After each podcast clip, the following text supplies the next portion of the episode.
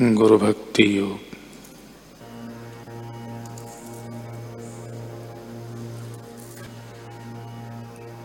कितने भी महान होने के बजाय भी तमाम संतों, ऋषियों,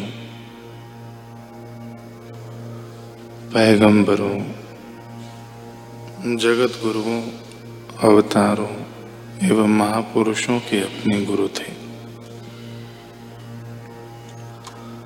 गुरु सब सद्गुण एवं शुभ वस्तुओं की खान है।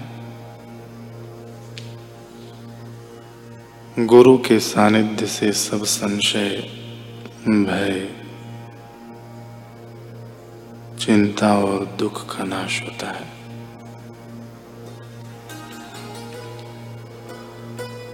गुरु में अचल श्रद्धा और गुरु के प्रति दृढ़ भक्ति भाव से शिष्य सब कार्यों में सिद्धि एवं भौतिक आबादी प्राप्त कर सकता है। भव सागर में डूबते हुए शिष्य के लिए गुरु जीवन संरक्षक नौका है।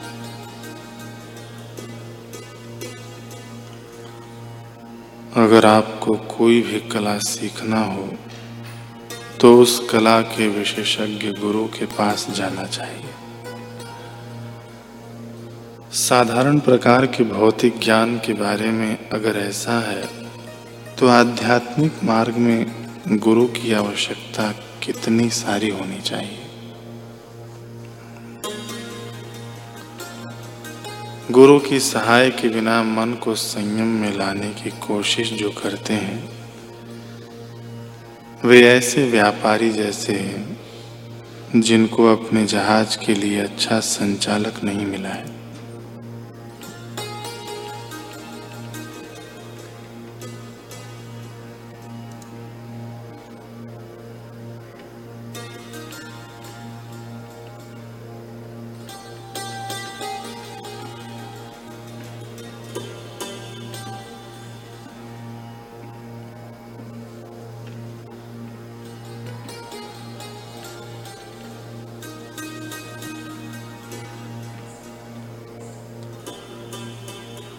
सदगुरु की कृपा का वर्णन करते हुए संत ज्ञानेश्वर जी महाराज, ज्ञानेश्वरी गीता के दसवें अध्याय में कह रहे हैं।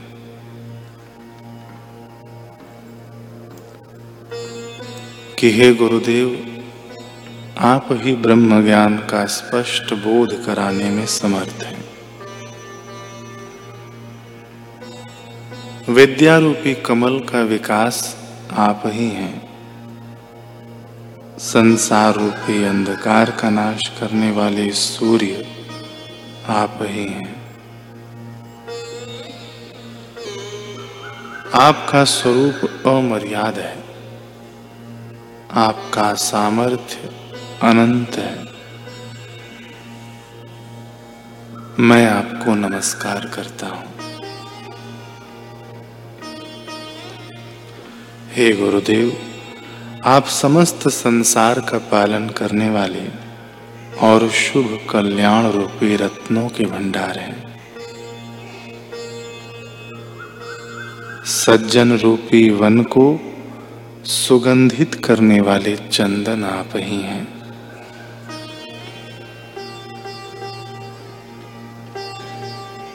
हे गुरुदेव आराधना करने योग्य देवता आप ही हैं।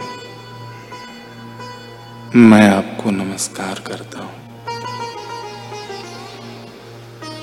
जिस प्रकार चकोर के चित्त को चंद्रमा संतुष्ट और शांत करता है, उसी प्रकार बुद्धिमानों के चित्त को आप संतुष्ट एवं शांत करते हैं।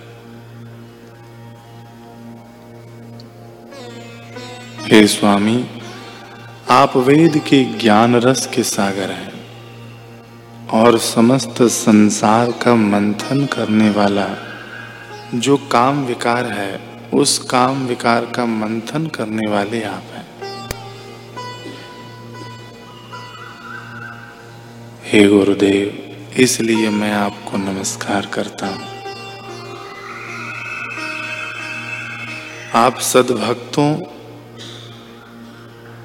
के भजन के पात्र हैं। संसार रूपी हाथी का गंड स्थल तोड़ने वाले आप ही हैं। और संसार की उत्पत्ति के आदि स्थान भी आप ही हैं। इसलिए मैं आपको नमस्कार करता हूँ।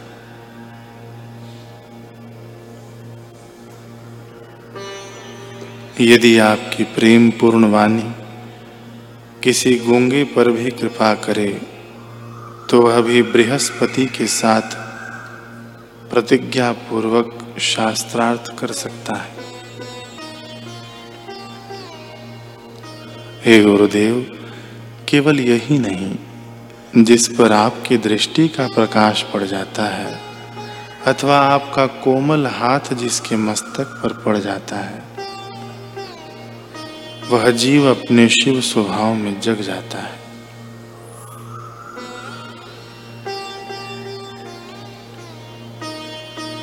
जिनके कार्यों का ऐसा महात्म्य है, उनका मैं अपनी मर्यादित वाणी के बल से भला कैसे वर्णन कर सकता हूँ? क्या कभी कोई सूर्य के शरीर में भी उगटन लगा सकता है? फूलों से भला कल्प वृक्ष का कहाँ तक श्रृंगार किया जा सकता है? क्षीर सागर का आतिथ्य भला किस प्रकार के पकवानों से किया जा सकता है? कपूर को किस सुगंधित वस्तु से सुगंधित किया जा सकता है? चंदन पर किस चीज़ का लेप लगाया जा सकता है? क्या आकाश को और भी ऊपर उठाने की कोई युक्ति हो सकती है? ठीक इसी प्रकार, श्री गुरुदेव के महात्म का पूरा पूरा आकलन करने के लिए कहा और कौन सा साधन प्राप्त हो सकता है?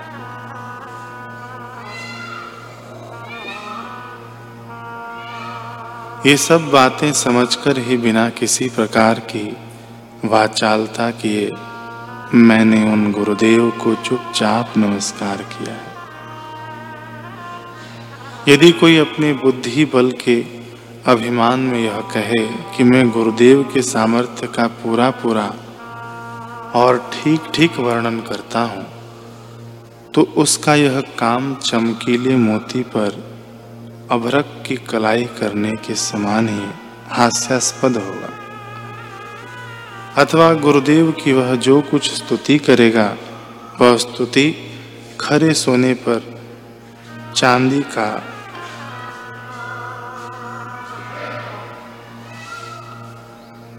मुलम्मा करने के समान ही होगा। इसलिए कुछ भी न कहकर चुपचाप गुरुदेव के चरणों में मस्तक रख देना ही सबसे अच्छा है। संत ज्ञानेश्वर जी महाराज आगे कह रहे हैं कि मेरी जो बुद्धि बिल्कुल देह भावमयी हो गई थी, उसे आपने अब ब्रह्मानंद के भंडार की कोठरी बना दिया है।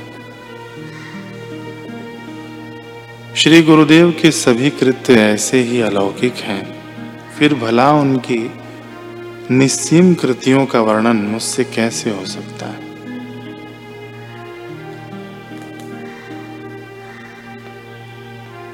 फिर भी मैंने उनकी कुछ कृतियों का वर्णन करने का साहस किया है। इसके लिए श्री गुरुदेव मुझे क्षमा करें।